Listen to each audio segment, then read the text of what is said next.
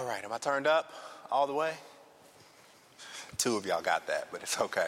Um, let me go ahead and pray for us, and uh, and we'll uh, we'll jump in and get started.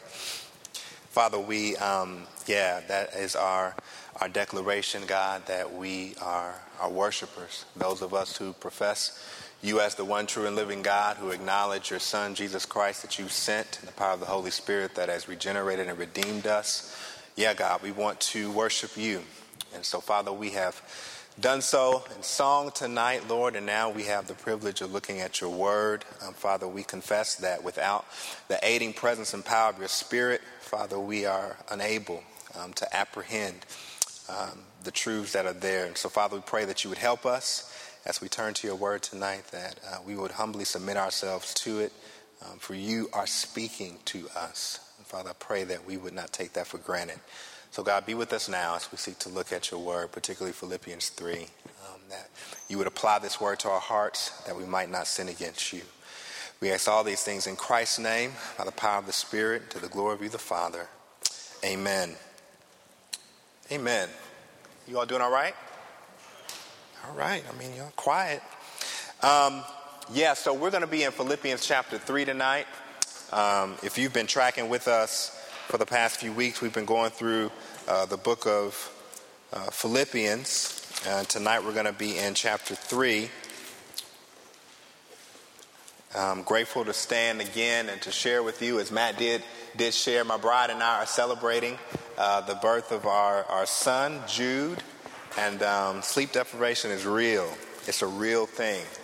Um, and so we're, we're blessed, of course, but, um, but yeah, still, still in that phase where our, the nights and the days are kind of mixed up. So he, he turns up at about 12 a.m. That's when he wakes up and expects everybody else to be up. But we're grateful to be here, and uh, I'm excited to look at this particular passage, uh, Philippians 3, uh, and we're going to be looking at the first 11 verses of Philippians chapter 3. Uh, when you have it, say amen. If you need a moment, say, wait a minute.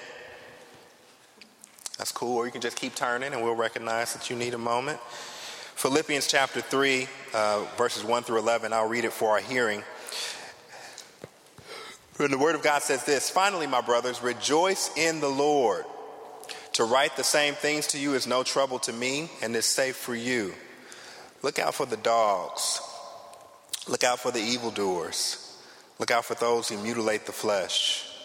For we are the circumcision who worship by the Spirit of God and glory in Christ Jesus and put no confidence in the flesh. Though I myself have reason for confidence in the flesh also. If anyone else thinks he has reason for confidence in the flesh, I have more. Circumcised on the eighth day, of the people of Israel, of the tribe of Benjamin, a Hebrew of Hebrews, as to the law, a Pharisee, as to zeal, a persecutor of the church, as to righteousness under the law, blameless. But whatever gain I had, I counted as loss for the sake of Christ. Indeed, I count everything as loss because of the surpassing worth of knowing Christ Jesus my Lord. For his sake, I have suffered the loss of all things and count them as rubbish, in order that I may gain Christ and be found in him, not having a righteousness of my own that comes from the law, but that which comes through faith in Christ, the righteousness from God that depends on faith, that I may know him and the power of his resurrection and may share his sufferings, becoming like him in his death, that by any means possible I may attain the resurrection from the dead. Such is the reading of the Word of God. There is a, um, yeah, there is a, an interesting worldview that's uh, prevalent today. Um, if you have your eye towards the culture and will consider yourself a cultural critic to any degree, you recognize, particularly as a Christian, that there are several versions of Christianity going on. Uh, one in particular that I, I, find interesting just because of how, in my opinion, how contrary I think it is to the gospel that we see in the scriptures, is this notion that uh, the deepest, most central problem of humanity is a self confidence issue. In other words, that the, the world has done or is doing something to us as individuals, and that the world, the external world, is our problem, and the answer to that problem is going to be found somewhere on the inside. In other words, if you were to go to a counselor of this uh, worldview, this uh, quote unquote Christian worldview, you might get some advice that says, you know, your problem is you got, you got low self confidence. And what you need is you need to recognize that you're more amazing than you realize. You need to recognize that there is a king or a queen in you and that you have all this power inside, and God wants you to attain the potential, the desires, and aspirations that you have for yourself. God wants to partner with you and help you reach those goals. He wants you to soar like the eagles. He wants you to fly high. But you got to realize the, the, the, potential that's on the inside. You have to boast up in this self confidence. You need more self esteem. This particular passage, that worldview would look at what Paul says in this passage, and they would look at Paul and say he has self confidence issues. And interestingly enough, this Paul who has self confidence issues in this passage is calling us likewise to have self confidence issues. I guess misery loves company.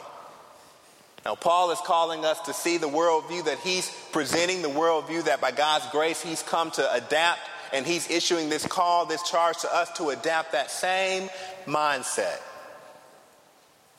to have self confidence issues to have a, a, lowness of, of the confidence that you put in yourself, a lowness of the trust that you ascribe to yourself. Paul calls you and I to, to consider that, to reckon with that, and to see that that's what the gospel demands as those who would subscribe to its precepts. This particular passage begins with two imperatives. If you have your text there again, we're in Philippians chapter 3. And the first imperative is, is, is just as interesting as the second. Paul says, Finally, my brothers, Rejoice in the Lord. That's a command. Paul issues an imperative. Uh, perhaps this transition, he's going into his last thoughts for this letter. Um, and he says, Rejoice in the Lord. If you've read through the book of Philippians, you understand that this is a, a, a, phrase, a word, particularly that Paul uses over and over and over again. It'll come up again in chapter 4. But he issues this imperative, this command, and he tells the church at Philippi, and by extension, he tells you and I to rejoice in the Lord. Why is that interesting? For two reasons. One, Paul's in prison, Paul's on lockdown for doing the very things that he's always been done, doing ever since his conversion in Acts chapter 9. Paul is spreading the gospel. Paul is sharing truths. Paul is showing no respecter of persons. He's sharing it to the Jews. He's now sharing it to the Gentiles. Paul is spreading this gospel message that that Jesus Christ that was put on that tree, that was actually the Messiah. And Paul's under Roman imprisonment, perhaps. Perhaps it's this first Roman imprisonment. He's under Roman imprisonment awaiting, as it were, a decision for what's going to happen to him. And Paul, in prison, writing this prison epistle, gives the imperative to rejoice. That'd be like you going to visit somebody in prison and them encouraging you.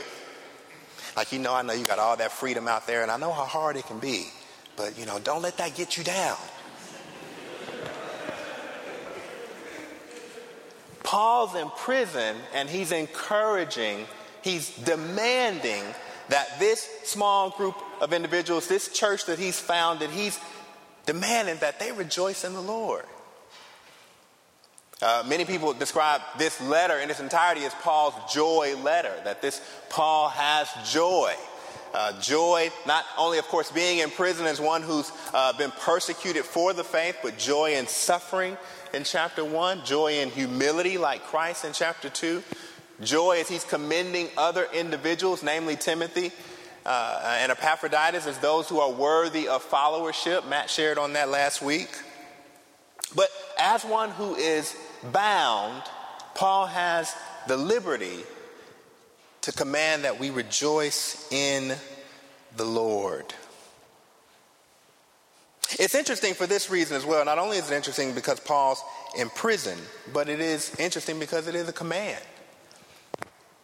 That Paul sees joy not as perhaps the contemporary culture might see joy as something that's merely to be equated with happiness. And happiness is often predicated on happenings. And when your happenings aren't happening, you're not happy. But Paul sees joy as something that can, can, can come about, something that can manifest via a decision of the will. In other words, Paul says, I'm commanding you to be, to be joyful. I'm commanding you to rejoice. And he's given this command as one that can actually be followed.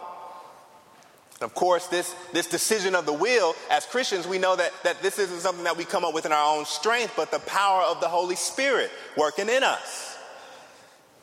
This rejoicing, this joy that we have that despite perhaps unfavorable circumstances, that we will be glad in the Lord, that's spirit motivated. That doesn't come from you, it doesn't come from me. As a matter of fact, it's not just spirit motivated, it's, it's, a, it's a part of the fruit of the Spirit. Galatians 5. That Paul gives this imperative because this joy is a decision of the will, and he wants the people at Philippi, and he wants you and I to consistently rejoice in the Lord. And he's going to give this apologetic now about why he's about to go into what he's about to go into. Namely, he's going to talk about something that, that he's talked about before. He's kind of referenced it a little bit in chapter 1, talking about the enemies that uh, perhaps this church was facing in these individuals who are teaching a false gospel. But he's saying, I'm going to bring it back up again, and it's no problem for me, and it's for your benefit. He's going to go into this second imperative that I think is connected to the first. He wants them to rejoice in the Lord.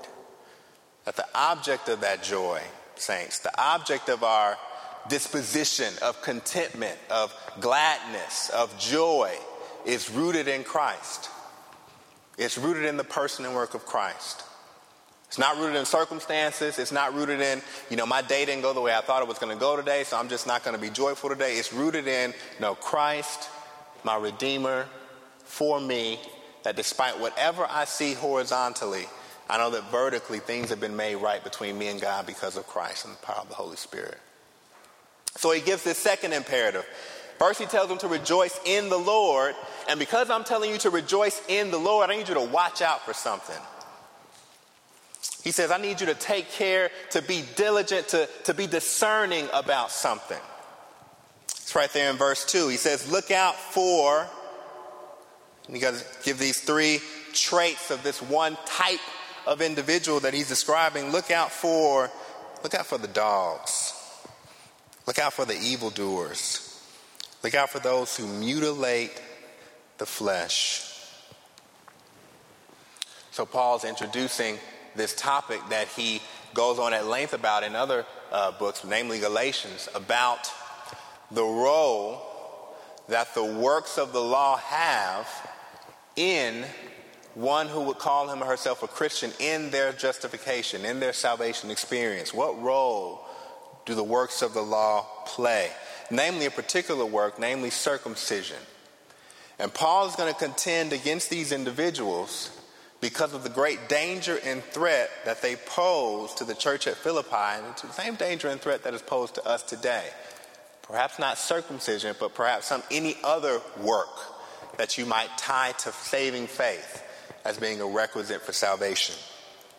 Paul says, Look out, watch out for the dogs. This is perhaps derogatory term that Jews use to normally refer to Gentiles. Here, Paul, Jew, Hebrew, is using it to refer to a particular group of Jews. That's interesting because if, if it is this derogatory term that, that Jews would use to refer to Gentiles, we know that they looked down on, on the Gentiles, namely the people who were not the people of God, because they didn't have the law of God. They didn't have this history and heritage with Yahweh that the Jews had. They didn't have this Abraham, Isaac, and such and such to point back to.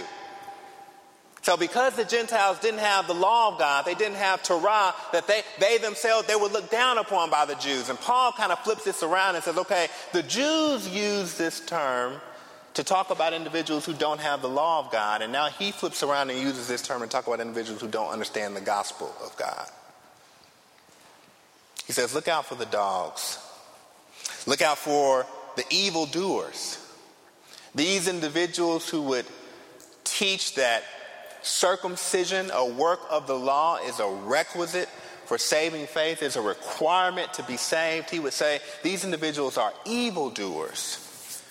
That's not that shocking because, one, the, the first evil that they're doing is that they're uh, uh, uh, corrupting the gospel. They're adding a work to what is a justification by faith alone. They're adding a, a human uh, agency to what is a divine accomplishment. That in itself is an evil that's being done.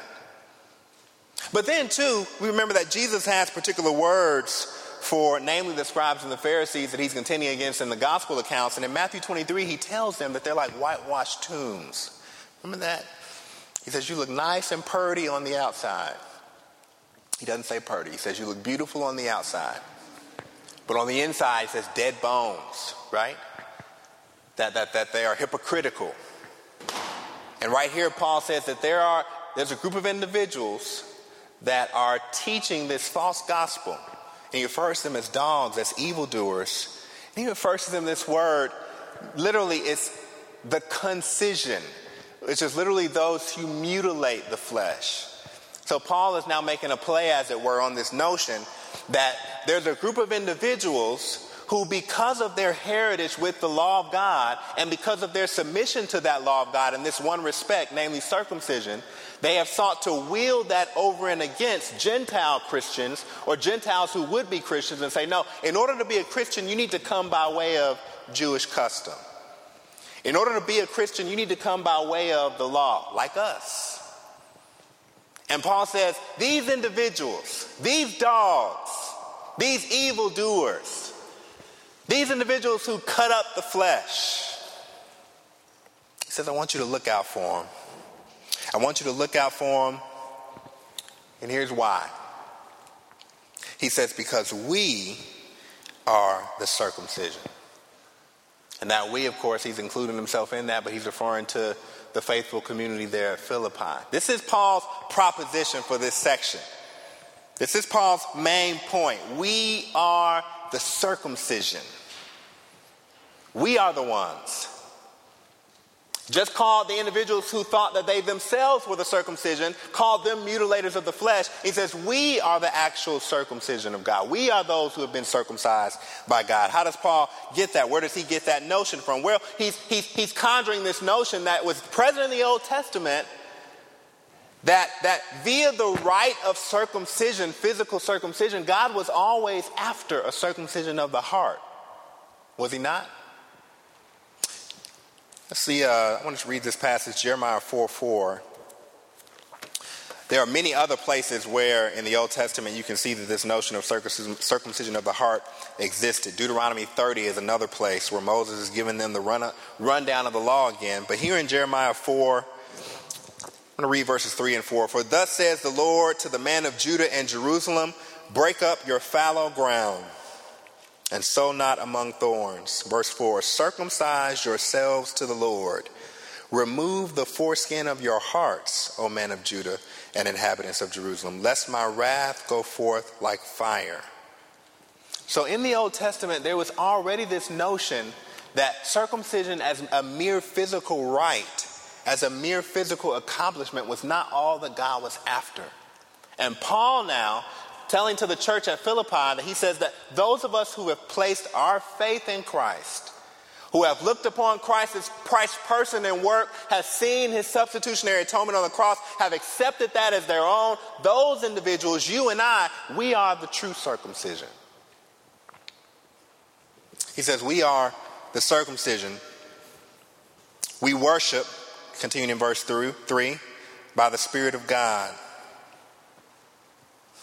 Many individuals would say that, that Paul, that there is a lack in Pauline literature of references to Jesus Christ in the gospel accounts. Uh, and, and, several weeks ago, uh, here at Trinity, we went through a Sunday school class on the Pauline epistles. And one of the things I said then is that there are always there are echoes in Pauline literature that he no he does not necessarily explicitly quote from a gospel account, but he's he's echoing these truths that were perhaps oral traditions already. So he, he's not contradicting the Jesus, contradicting the Jesus of the Gospels. I think this is a place here where we see an echo. Paul says, We are the circumcision who worship by the Spirit of God. There's a conversation in John 4 that Jesus is having with the Samaritan woman. Remember that? And she's concerned about the address of worship. Jews say you worship in Jerusalem. We say we worship here. Which one is it? Jesus says it's not in Samaria, it's not in Jerusalem, right? It's not there, but it's in spirit and in truth. Paul reflects that truth here where he says, We are the circumcision because we worship by the Spirit of God and glory in Christ Jesus and put no confidence in the flesh. In other words, that, that word for glory there says that, that, that, that conjures up this notion of boasting. Our only boast, our only bragging rights is in Christ Jesus. We don't put any confidence in the flesh. We have self confidence issues. Our bragging and our boasting, the only grounds of us being certain and assured of ourselves is ourselves in Christ. On that basis, we are the true circumcision. Then Paul does several things. and I want to walk through these briefly before ending our time here. The first thing that Paul does, or rather demonstrates that he has done and encourages us and invites us to do as well, is he reassigns his valuation. He reassigns his valuation. I'm looking at verses 4 through 8. Look back at the text. Look at verse 4. Though I myself have reason for confidence in the flesh also. In other words, he's just said we're the circumcision because we worship by the Spirit of God. We boast only in Christ alone. We put no confidence in the flesh. But he says, I have reason to put confidence in the flesh. He says, I do. I, I, I, have, I, I have a list of things to put forward if we were going to play the list game. What Paul does here is it's, it's interesting. He condescends and he plays their game for a second. He submits to the rules of their game, he plays their game, only to at the end make a point, right? So if you think about it in, in, in terms of a, of a job and a resume, right? Paul submits his resume. If having the most to boast about and brag about in oneself was a job, Paul submits his resume. He says, okay, this is the job everybody's going for. Let me submit my resume. Let me just see what happens. Paul submits his resume. He outshines every other applicant. He gets the job. He negotiates a compensation package. He shakes hands, kisses babies, pops champagne, and then he resigns. This is the game that Paul plays. He gets the job, and then he says, I don't want the job. Or to think of it in terms of a basketball game, he goes on their court, plays their game, beats them at their game, and then throws the trophy in the garbage on his way out. This is what he's doing in this section. Look, he says, if, if we want to play the, the, the, the confidence in the flesh game, I have some things to be confident about. Look at what he says. If anyone else thinks he has reason for confidence in the flesh, I have more. Verse 5 circumcised on the eighth day, like a good Jew, right? That's Genesis 17. God has given this uh, promise, covenantal promise to Abraham. He's ratified that covenant. Uh, and then in 17, he gives this, this sign of the covenant, namely circumcision. Circumcise all Jewish males on the eighth day. Paul says, I got that. Check of the people of Israel, of the tribe of Benjamin. Paul says, I, I can trace my lineage back to the tribe of Benjamin, which, as you know, that's, that's the tribe where Israel's first king came out of. That's where, where uh, tall, dark, and handsome King Saul came out of. Paul says, I, am I'm, I'm with those people. And, and if you remember as well, uh, Judah and Benjamin were the only two of the southern kingdom after Solomon's children split the kingdom, right? After Solomon's child split the kingdom, Judah and Benjamin were the only two left in the southern kingdom. Paul says, I'm of, I'm of that lineage. I can trace my family all the way back to that tribe. Paul says, I'm a Hebrew of Hebrews. I'm not a proselyte. My, my parents are Hebrews. I'm, I'm, I'm a child of Hebrew parents. As to the law, Paul says, I was a Pharisee. You can see him state that plainly in Acts 22 and 26, where he's repeating, as it were, his conversion experience, right? He's in trial after trial. He repeats his conversion experience in Acts 22 and 26. He just plainly states, yeah, I was, I was a Pharisee. As to zeal, verse 6, a persecutor of the church. You see that in Acts 8, beginning of Acts 9. As to righteousness under the law, blameless. Paul says to those who are under this system, this, as it were, external observance of ritualistic laws, to those who were under that kind of system, you were to observe my life, you would say that I, I, I was blameless. Of course, here Paul is not saying that he was sinless. We know in other places Paul calls himself the chief among sinners. But Paul is saying under that system, the game that we were all playing as Pharisees, as to the law, I was probably considered blameless. They, they, they could look at my life and say, yeah, I was diligent for the law. But remember that, that passage I quoted there in Matthew, right? That external beauty, but that internal rot. Paul, I think Paul would say that he himself was a prime example of that. So Paul gives this resume, as it were. I have all of these things to boast in, but then he says this but whatever gain I had, I counted as loss for the sake of Christ. In other words, everything that this list would I would have imagined would have afforded me, every advantage that I, I would have considered these things to have afforded me, I, I, my, my valuation has changed. In other words, those things that I placed value in, I don't place value in anymore. Those things that I would have looked at and said, This is why I'm one of God's favorites. My resume. Because those things I would have listed and named and called off, they don't have any value anymore. He says, I counted them as loss.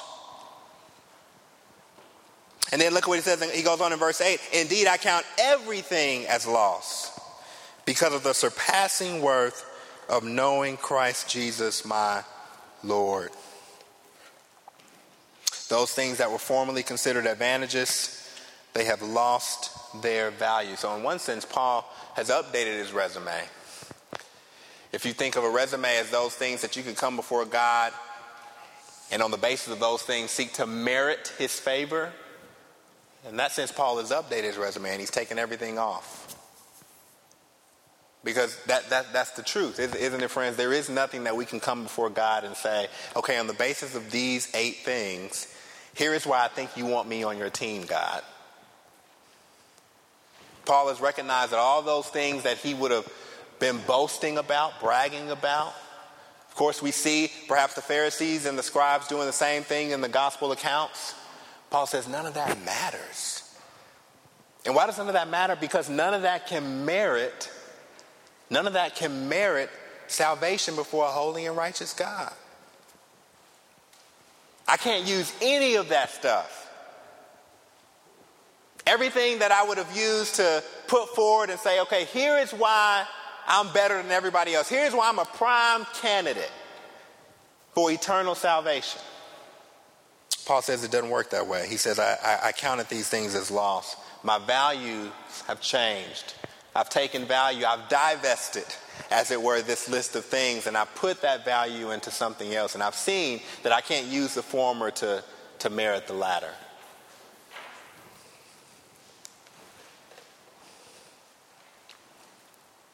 Where does he see value? Verse 8 the knowledge of Christ. Nothing else mattered. In a weighty and ultimate sense, nothing else mattered besides having Christ as Savior and Lord. He describes this as knowing Christ. This is kind of Johannine language in a sense. He's, he's, he describes having Christ as knowing Christ. This goes beyond mere intellectual knowledge, right? This isn't, I know, oh yeah, I know that guy. I know about him. No, but this knowing that Paul speaks of here, it's a, it's a personal knowing, isn't it? It's a relational knowing. It's a knowledge that ends up evidencing itself in the way you live. I know him, and you can see that by the way I, I live my life. I want to be counted among those who are, who are in league with Christ, and you can see by the way I live that, that that's the case. He calls it knowing Christ. Listen to how John talks about this as well. John chapter 10, and there are several others, but just listen to John 10 14. I am the good shepherd. I know my own, and my own know me. Just as the Father knows me, and I know the Father, and I lay down my life for the sheep. John 17 3. And this is eternal life, that they know you, the only true God, and Jesus Christ, whom you have sent. This is personal, this is relational, this is transformative. Back in Philippians 3, look at the last part of verse 8. For his sake, I have suffered the loss of all things and count them as rubbish. That's a serious word. You can say garbage. Or you can even you can even say dung. Paul says, This is the way I now regard. This is the value that I put in all of those things. Can you imagine? Can you imagine Imagine now the community where perhaps in the, the community of individuals who's hearing this letter read, perhaps some of them were Judaizers, those who were telling the Gentile converts that you need to come by way of Jewish customs, hearing this language. Hearing Paul go through this laundry list of things, advantages that, that, that he would say that he would have, right? Wins the game, gets the job, quits, throws the trophy in the garbage. Imagine what that does to the individual who's still putting confidence in those things. Right? It's like want to get away, right? But Paul does this to show that all of these things, all of these things that I can look to and, and be boastful and that I can brag about mean nothing in relation to knowing Christ. He says, I count them as rubbish in order that I may gain Christ. That's interesting. He says, I count them as rubbish in order that I might gain Christ. That's what you call a, a hina clause. in that, Malcolm? That in order that, that's a strong phrase.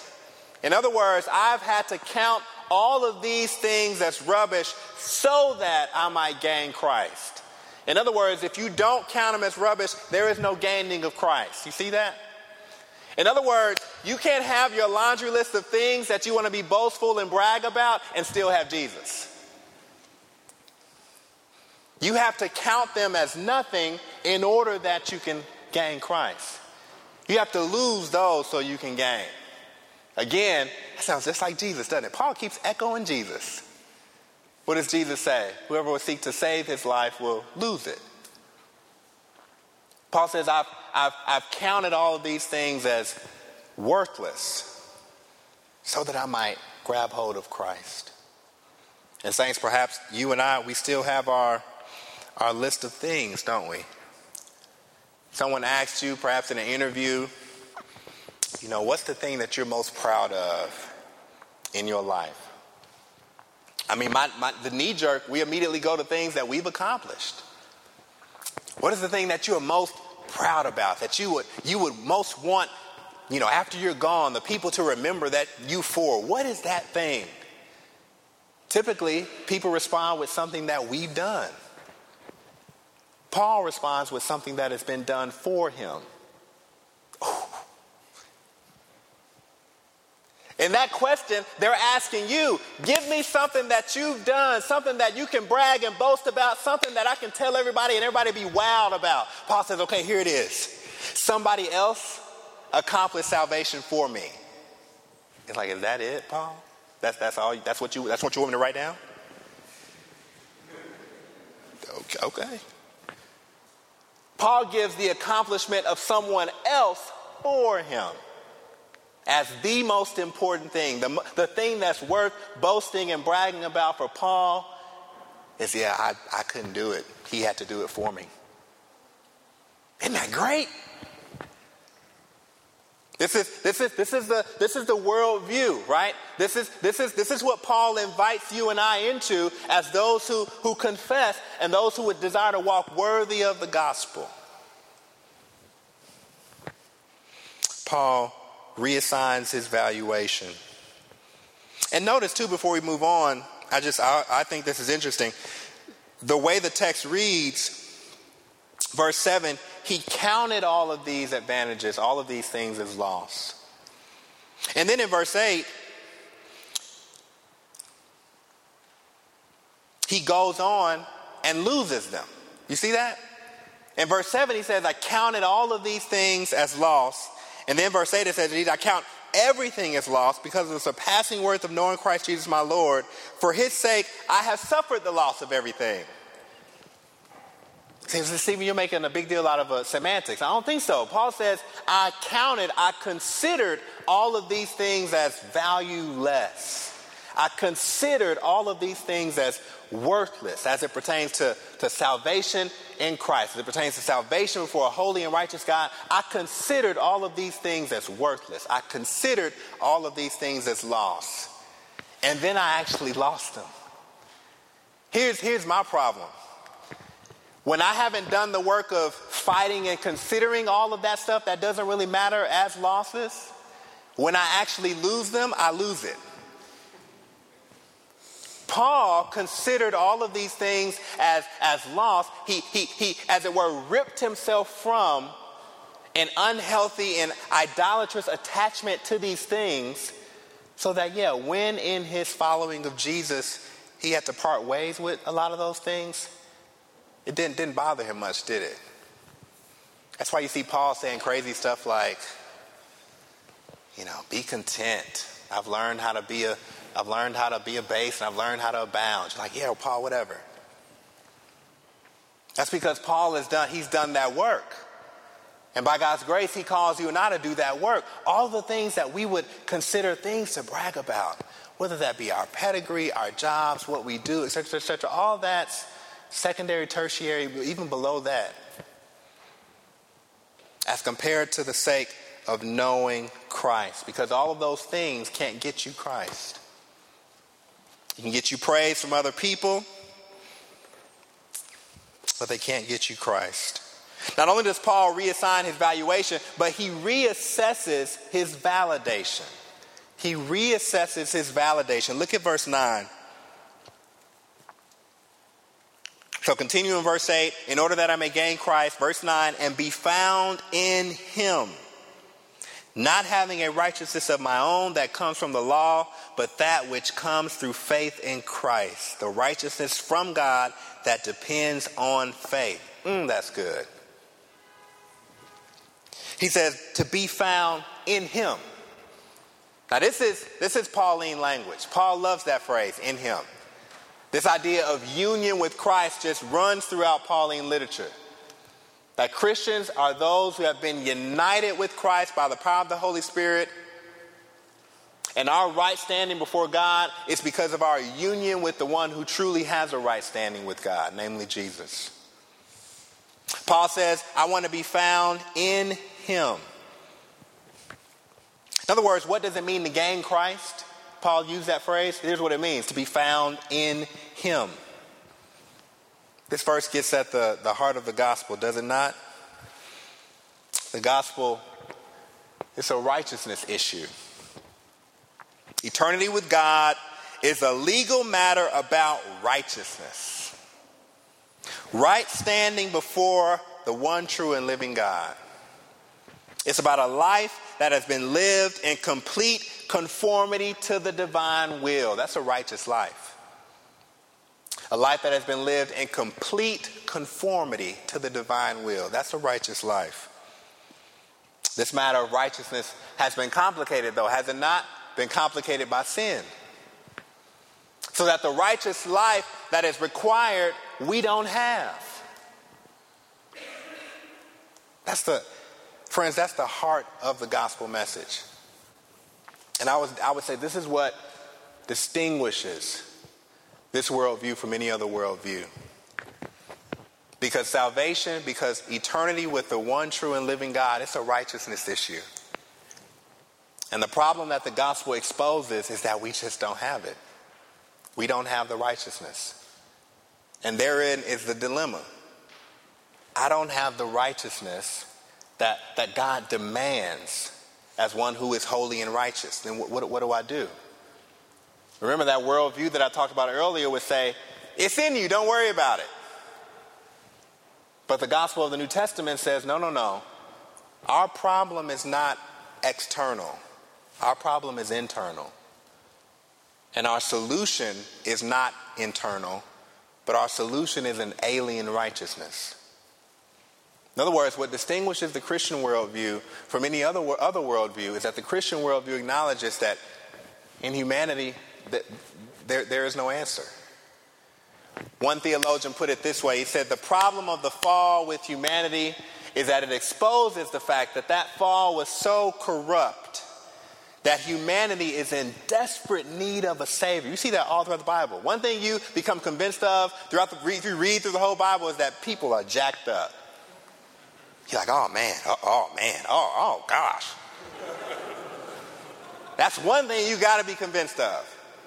And the theologian says that humanity is in desperate need of a Savior. But humanity can't produce that Savior from its own ranks. He says that's how corrupt the fall was. And so now the Savior is one that I said earlier, it's divine accomplishment. Here's what distinguishes the Christian worldview God comes down. Malcolm preached beautifully on this. Philippians 2 God comes down. And he comes in fashion as a man, and he lives an obedient life, even unto death on the cross. So, the gospel, this righteousness that's needed for those of us who are trusting wholly and solely on Jesus tonight, this is what has taken place. On the cross, the Father has treated the Son as if he lived my life. That's the, te- that's the testimony of a Christian. On the cross, the Father treats the Son as if he lived my life. And when I place my faith in the Son, get this, this is what's beautiful about it. When I place my faith in Jesus, the Father treats me as if I lived Jesus' life. So, in other words, the righteous life that we need but we don't have, Jesus has it. And Paul says, what my, my desperate desire to gain Christ is to be found in Him, not having a righteousness of my own through works of the law, but the righteousness that is attained from God by faith in Christ. Christ has the righteous life that is needed. We don't. And Paul says the only way to get that righteousness applied to you, credited to your account, it comes from God and depends on faith. So Paul has reassessed, as it were, his validation. Whereas before he probably would have put, he would have probably put all of that on his resume. The way I get in is my resume. Now Paul says, no, the way I get in is a righteousness that is from God by faith in Christ. A righteousness that he calls, I love the way he puts it. He says, a righteousness, not a righteousness of my own, but that which comes through faith in Christ, the righteousness from God. Ooh, that's grace. The righteousness from God that depends on faith. God graciously grants the righteous standing because we can't earn it. God graciously grants the righteous standing and then also grants you the faith to believe in the Christ who earned that righteous standing. Paul reassesses his validation. He's simply echoing what he's already said in Romans 3:20, by the works of the law no flesh will be justified. Why?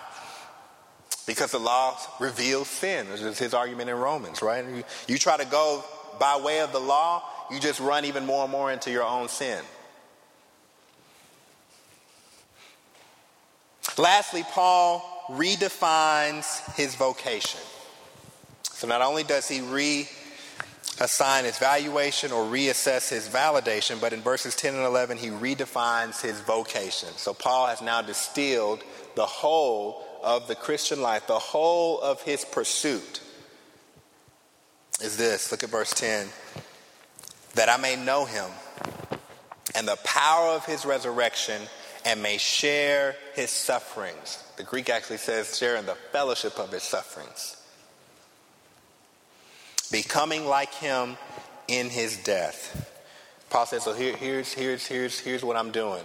Here's what my whole life is about. And he's already said this in chapter one, right? For me to live is Christ, to die is gain. Is my whole life is about. I want to know Christ. So, saints, here's the challenge for you and I. You know, I, I think about my plate now. I, I, I, used to be busy. Now I'm. It's it's into like intergalactic ridiculousness now. With the birth of our son, so I got you know I got family going on. I got a job going on. Uh, I got school going on. I want to invest and lean well into my church, you know, before they think I'm not a real Christian. You know, I got all this stuff that I want to do. I got all these things going on. The challenge for me is I need to view all of that. So when you're in your cubicle or at school in the library or at your desk for work, you need to view all of all of that as a means. It's not an end. So Paul isn't calling you to abandon all of these things. Paul isn't even calling you to abandon good works that are that spring forth from the, uh, a life that has been redeemed by the Spirit of God. He's even calling you abandoning that. He's calling you to abandon salvation via those works, but he's not calling you even to abandon good works. But he says all of these things that you do, all of these perhaps accolades that you have acquired, all of the events and busyness that you do throughout your week, all of it is a means that you're knowing Christ, you're experiencing Christ, you're sharing in the fellowship with Christ. Your comprehensive Christian worldview is lived out in all of those different areas. So Paul says, don't use all of those different areas to try and earn the salvation that you couldn't earn in the first place. But all of those things that you do are just means by which you make much of him. He says, I want to know him and the power of his resurrection. In Ephesians 1, I'm not going to turn there, Paul makes this argument that says he wants the church at Ephesus, and, and therefore by extension us, to know that that same power that raised Jesus from the dead is at work in believers. I think this is what Paul's referring to here the power of his resurrection. Not just resurrection ultimately for my own sake and my own body, but resurrection power even now as I live out the Christian life. Saints, the same power that raised Jesus from the dead is at work in you. Same power. Not a junior power, the same power is at work in you and I. Paul says, I want to know him and the power of his resurrection and share in the fellowship of his sufferings. So, no, Paul does not see suffering as contradictory to the gospel. Paul would not say that following Jesus should equal no suffering and no pain and no trial and no tribulation. Paul would say, I don't know, I don't know how you can get that by reading this Bible. Because in, in chapter one, he's already said that we've not only been called for this one aspect of reigning with Christ, that we think of reigning, we've been called to suffer with Christ. And Jesus, of course, in Matthew 16 33, in this life you will have tribulation, but be of good cheer. I've already overcome the world. Paul says, I want to know that Jesus. I want to know that resurrection power. I want to share in that suffering. I want to become like him in his death. Paul, what does that mean? Jesus died for you, not so you can go and die too. He died on your behalf. In one sense, true. Paul knows that he can't re, as it were, die the substitutionary death that saved him. But as Christ died for sins, Paul knows that he has to die to sins. And so you and I, Christ's death for sin now release the power of the Holy Spirit in our lives to die to sin. And in that way, we're conformed to the, even the death of Christ. This is Romans 6 language, right? And this is how he ends it that by any means, I may attain the resurrection from the dead. All throughout Paul's writings, in very subtle ways, you can tell that one of the things that Paul is really, really looking forward to, one of the things that motivates him, one of the things that he always has his eye on, yes, of course, Christ's return and being with Christ. We see that in chapter 1 here. To live is Christ, to die is gain. But Paul knows that in that is also a resurrection for his own body. Paul sees Christ and the reality of Christ's resurrection as uh, assurance that the inheritance that awaits him is that same inheritance, a resurrected and glorified body. Paul knows that right now, in this present state that he was in here, he's been freed from the power of sin, but eventually he's going to be freed from the even presence of sin. And Paul says, I want to attain that. I want to attain the resurrection from the dead. This is why I lean in, I press forward. This is why I want to know Christ.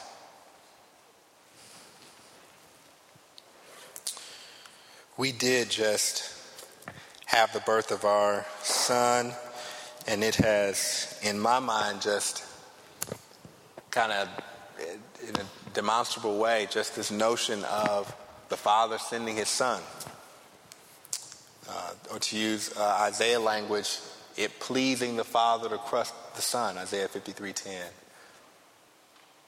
Paul wants this church at Philippi, he wants us by extension, don't, don't corrupt that. This particular community, it was threatened because these individuals were, were teaching that, yeah, the way you get that is by works of the flesh, works of the law. Paul says, don't, don't, allow, don't allow that gospel of grace through faith to be corrupted. And Saints, this is word for us today. Don't allow that gospel of grace through faith to be corrupted with all of our accolades. I know you're all that in a bag of chips. I know. But Paul says all of that stuff means nothing as it relates to your standing before a holy and righteous God. On that day, if you would be allowed to say anything, on that day. I don't even think we're going to be allowed to say anything. Uh, Your Honor, no, you're not going to be allowed to say anything. But on that day, if you were allowed to say anything, you know good and well you're not going to come with your list. Well, you know, God, on uh, I account. No. The only hope at that moment is Jesus. If you can fix your lips to say anything at that moment, it better start with G and end with the sus. He's our only hope. Saints, He's our only hope. Friends, if you're not a Christian in here, He is your only hope. Let's pray. Father, we see these words here of Paul, and we are, yeah, God, reminded of uh, the gospel of grace. We're reminded of a righteousness that comes from you that is granted on the basis of faith, and that even that faith is a gift, according to Ephesians 2. So, God, we are humbled to know that of all the great things that perhaps we would regard ourselves as having accomplished in our short lives, Lord, none of them can merit salvation. None of them can merit an eternity with you, the one true and living God. But solely because of the person and work of Christ our faith in him has granted us a righteousness, his righteousness. You see us clothed in him. Father, we just want, our hearts just want to say thank you, Lord. We don't ever want to get to a point where that's no longer amazing to us. That the righteousness of the Son of God has been credited to our accounts and you treat it as if we earned it. And Father, understanding the other side of that coin, that our sin, our guilt, you treated it like it was Jesus's. That sweet exchange, Lord, that, yeah. As the song said right before uh, we looked at this text, we, we will never know how much it costs to see our sins on the cross. But Father, we know that Jesus bore them and that, Father, you accepted that sacrifice, you accepted that payment, and he now sits at your right hand making intercession for all of us who would ever believe. God, I pray that we would never forget that. May our vocation, may our desire be to know Christ. We ask all these things in his name. Amen. Amen. Stand and respond.